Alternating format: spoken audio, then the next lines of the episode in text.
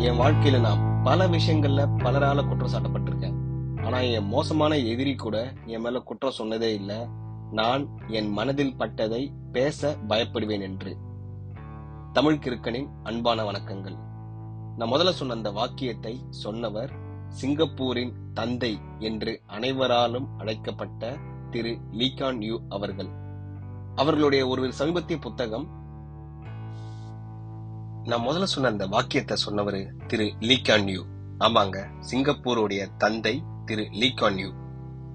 அவரை பற்றிய ஒரு சிறு புத்தகம் எல்கேஒய் மேனேஜ்மெண்ட் அப்படின்ற ஒரு புத்தகத்தை சமீ சமீபத்தில் படித்தேன் அந்த புத்தகத்தில் அவர் பல்வேறு காலகட்டங்களில் பல்வேறு மேடைகளில் பேசிய பேச்சுக்களில் இருந்து சில முக்கியமான வாக்கியங்களை மட்டும் தொகுத்து ஒரு சிறு புத்தகமாக வெளியிட்டிருந்தாங்க.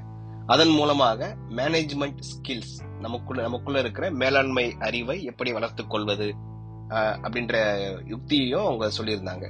அதுலதான் படிச்ச அந்த முதல் வாக்கியம். அதை நான் இப்போ ஆங்கிலத்துல சொல்றேன். I have been accused of many things in my life but not even my worst enemy has ever accused me of being afraid to speak my mind இதுல இருந்து நீங்க புரிஞ்சிருக்கலாம் ஒரு தலைவன் என்பவன் எப்படி இருக்கணும் அப்படின்னு. அதாவது ஒரு தலைவன் மேல வந்து எத்தனை விதமான குற்றச்சாட்டுகள் இருந்தாலும் அவர் மேல் சுமத்தப்படக்கூடாத ஒரு குற்றச்சாட்டு இல்ல எதிரி கூட யோசிக்க வேண்டிய ஒரு விஷயம் என்னன்னா இவர் எப்பவுமே தான் மனசுல பட்டத பேச தயங்கவும் மாட்டாரு பயப்படவும் மாட்டாரு அப்படின்ற ஒரு எண்ணத்தை நிலையா எதிரியுடைய மனசுல மட்டும் இல்லாம மக்கள் மனசுல நாட்டினா ஒரு தலைவன் எளிதாக மக்கள் மனதை மட்டுமல்லாமல் ஒரு நாட்டையும் சீர்திருத்த முடியும் அப்படின்றத உணரலாம். அதன் பிறகு அவர் சொன்ன பல வாக்கியங்கள்ல இன்னொரு முக்கியமான ஒரு வாக்கியம். If there was a good reason why it is no then it must remain no but the man must be told politely அதாவது ஒரு விஷயத்திற்கு இல்லை அப்படின்ற ஒரு முடிவை நீங்க எடுத்து எடுக்கிறதுக்கு பல்வேறு நல்ல காரணங்கள் இருந்தால் அந்த விஷயத்தை நீங்க எடுத்த அந்த முடிவு இல்லை நீங்க எடுத்த முடிவு அப்படியேதான் இருக்கணும். நீங்க அந்த மா- முடிவை மாத்தக்கூடாது. ஆனா அந்த முடிவை நீங்க மக்களுக்கு சொல்லும் போது அதை அமைதியாகவும் தனிவாகவும் சொல்லணும் அப்படின்றத சொல்றாரு.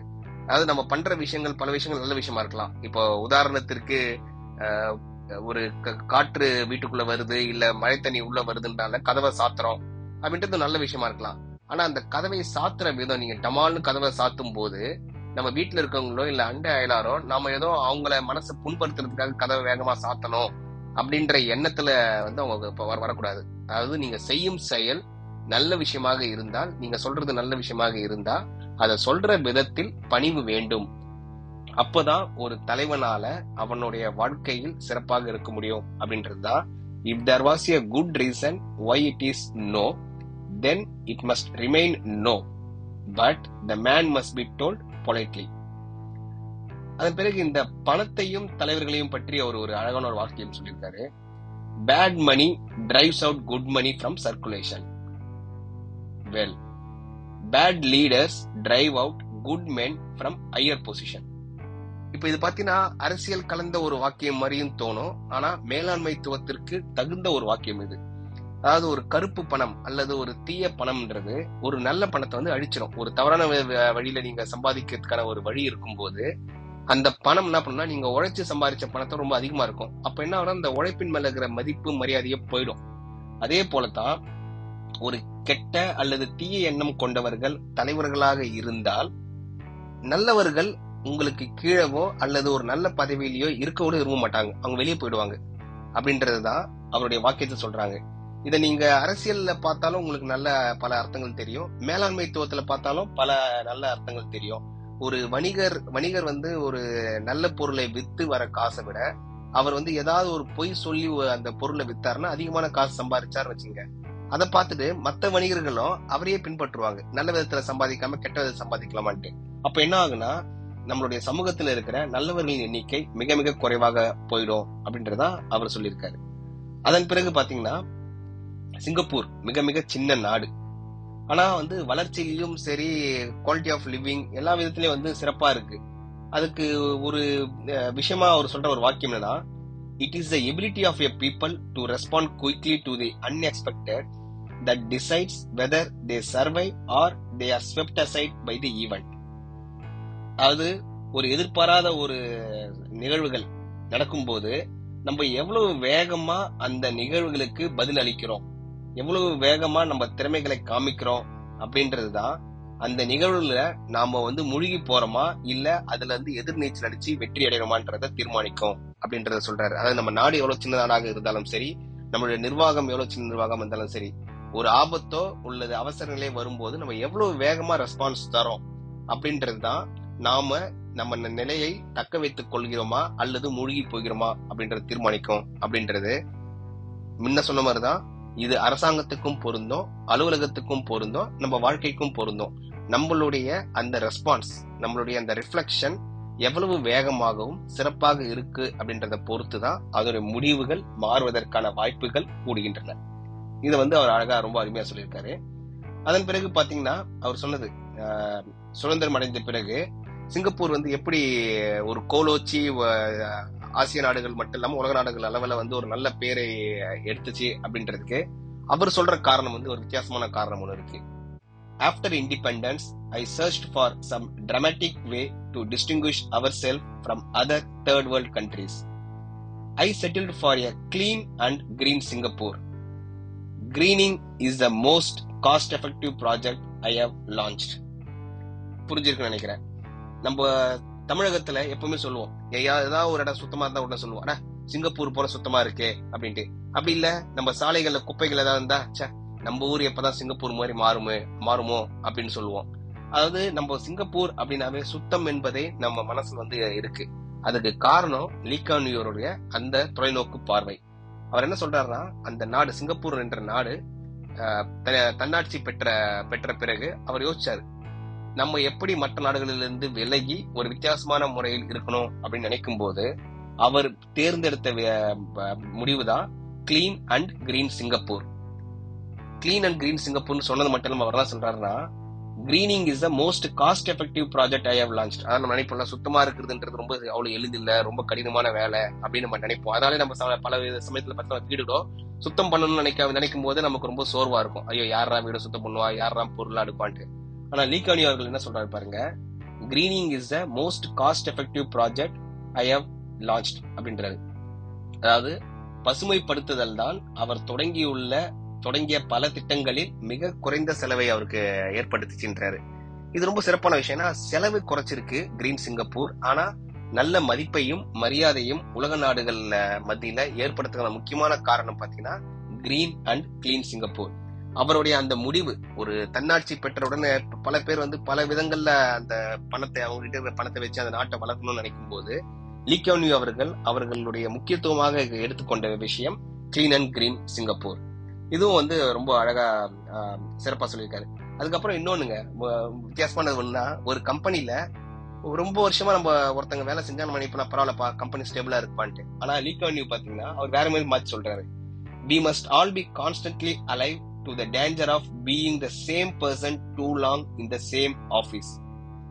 We are all creature of habit and the creative and imaginative parts in the human being are stifled by the repetition of same thought or speech patterns. அதாவது ஒரே இடத்துல ஒரே அலுவலகத்துல ரொம்ப வருஷமா இருந்தோம்னா நம்மளுடைய பழக்க வழக்கமோ அல்லது நம்மளுடைய சிந்திக்கும் திறமையோ அல்லது நம்ம பேசும் திறமையோ மாறவே மாறாது அது அப்படியே பழகிடும் அப்படியே ம- அந்த கம்பெனிக்கு ஏத்த மாதிரியே இருக்கும் அப்படின்றதுதான் அவர் சொல்றாரு. அதாவது என்னன்னா இதன் மூலம் என்ன ஆகுனா ஒரு தோய்வடையறதுக்கான ஒரு வாய்ப்பு அதிகமா இருக்கும். அதனால ஒரே இடத்துல ஒரே மக்களை ரொம்ப நாள் வச்சுக்க கூடாது நம்ம. அதுல வந்து சில மாற்றங்கள் இருக்கணும். அப்படி மாற்றங்கள் இருந்தாதான் அந்த எண்ணங்களில் மாற்றங்கள் இருக்கும். எண்ணங்களில் மாற்றங்கள் இருந்தால்தான் அந்த அலுவலகமோ அல்லது அந்த அமைப்போ அல்லது அந்த அரசாங்கமோ முன்னோக்கி செல்ல முடியும். அப்படின்றதுதான் அந்த கற்பனை திறன். ஒரு மனிதனுடைய கற்பனை திறன் என்பது அதிகமான தோய்வை அடையும் ஒருவன் ஒரே வேலையை ஒரே இடத்திலிருந்து செய்து கொண்டிருந்தால். அப்படின்றதுதான் அவர் வந்து அருமையா சொல்லியிருக்காரு.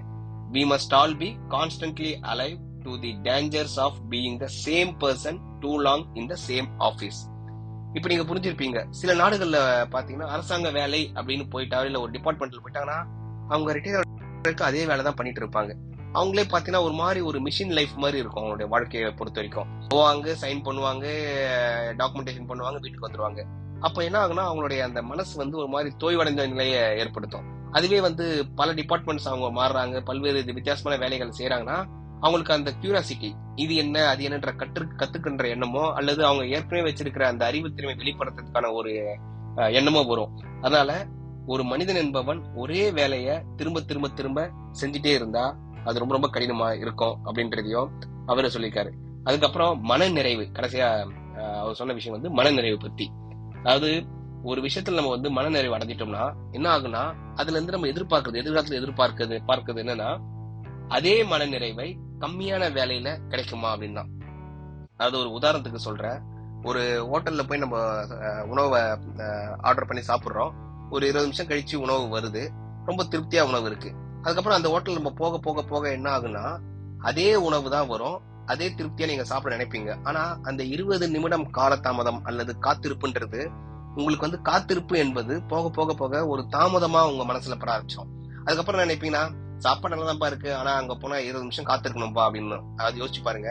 ஆரம்பத்துல அந்த ஹோட்டலுக்கு போகும்போது பரவாயில்லைங்க நான் இருபது நிமிஷம் வந்து அந்த உணவுக்காக வந்து காத்திருக்கேங்க அப்படின்ற நிலைமை போயிட்டு அட இந்த உணவுக்காக நம்ம இருபது நிமிஷம் காத்திருக்கணுமேன்ற ஒரு எண்ணம் நம்ம மனசுல வந்துடும் அதனாலதான் அவர் என்ன சொல்றாருன்னா லீகானியூ அவர்கள் என்ன சொல்றாருன்னா what I feel is complacency when things always become better people tend to want more for less work இது இயற்கை தாங்க நம்ம ஒரு பொது போக்குவரத்துலயோ இல்ல ஏதோ ஒரு போக்குவரத்து மூலமா ஒரு இடத்துல இன்னொரு இடத்துக்கு அரை மணி நேரத்துல போயிட்டு இருந்தோம்.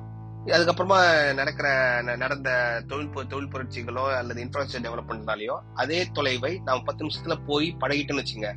எதிர்காலத்துல அந்த பத்து நிமிஷம் பயணம் என்பது ஒரு பதினஞ்சு நிமிஷமா மாறும்போது நம்ம நினைப்போம் அடா என்னடா லேட் ஆயிடுச்சுன்ட்டு. நம்ம நம்ம வந்து நினைக்க தவறைய தவறும் விஷயம் என்னன்னா முப்பது நிமிஷத்துல இருந்து பத்து நிமிஷமா குறைஞ்சிச்சேன்றத மறந்துட்டு பத்துல இருந்து பன்னெண்டு நிமிஷமா ஏறிடுச்சே அப்படின்ற எண்ணத்தை தான் நம்ம உருவாக்கும் ஏன்னா அதுதான் பீப்புளுடைய மைண்ட் செட் அதாவது people tend to want more for less work இந்த மாதிரி லீகான் வியூ அவர்கள் பல்வேறு துறைகளை பற்றி அவர் சொன்ன அந்த வாக்கியங்களை வச்சு பல புத்தகங்கள் வந்து வெளியிட்டு இருக்காங்க அதுல நான் படிச்ச புத்தகம் தான் எல்கேஒய் மேனேஜ்மெண்ட் ஆனா அவருடைய பல புத்தகங்கள் இருக்கு. அந்த ஒவ்வொரு புத்தகத்திலையும் கண்டிப்பாக அவர் அவர் ஏதோ ஒரு காலத்துல ஏதோ ஒரு நிகழ்வுல சொன்ன சில வாக்கியங்கள் எல்லா காலத்துக்கும் பொருந்தும் எல்லா அமைப்புகளுக்கும் பொருந்தும் எல்லா அலுவலகத்துக்கும் பொருந்தும் எல்லோர் வாழ்க்கைக்கும் பொருந்தும்படியாக இருக்கும் என்பதில் எனக்கு எந்த ஒரு ஐயமும் இல்லை. தமிழ் கிருக்கனின் நன்றிகளும் வாழ்த்துக்களும்.